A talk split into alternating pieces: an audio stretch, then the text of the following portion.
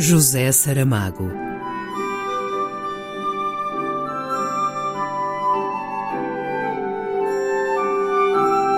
A caminho do centenário.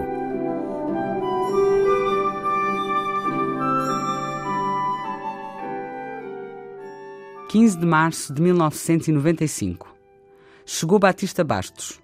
Vem recolher elementos para um livro que a Sociedade Portuguesa de Autores projeta publicar sobre este habitante de Lanzarote, a propósito do Prémio Consagração, que em maio me será entregue. Entrevistas, escolha de fotos antigas e modernas, casos da vida e do trabalho. Adivinho que vou falar mais do que o necessário, porque não é todos os dias que me aparecem aqui ocasiões de praticar a língua. A fim de preparar os espíritos, levei-o a El Golfo, a Femés, a Famara, a Larreria. Foi fácil perceber que temos mais um enamorado de Lanzarote. E ainda lhe falta ver o melhor. Leio nos jornais que Do Muoi, secretário-geral do Partido Comunista do Vietnã, declarou, na abertura do Congresso da Associação de Escritores de lá, que a arte e a literatura devem permanecer sob a orientação do partido, que a liberdade de criação literária e artística é a liberdade de servir o povo, que a literatura nunca será separada da política. Pergunta minha urgente.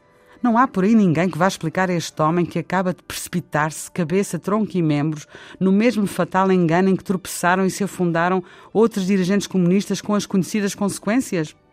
A Revolução Vietnamita, será inútil dizê-lo, é merecedora de toda a admiração e de todo o respeito, mas não é assim que a defenderão.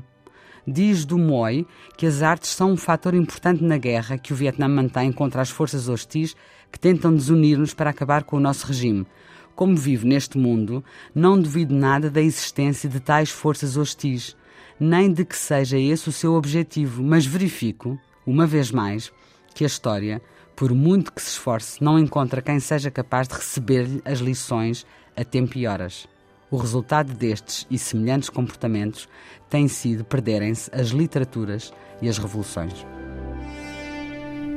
Um excerto de Cadernos de Lanzarote, por Bárbara Reis.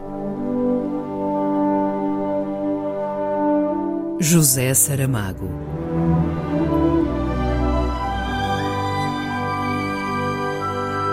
A caminho do centenário.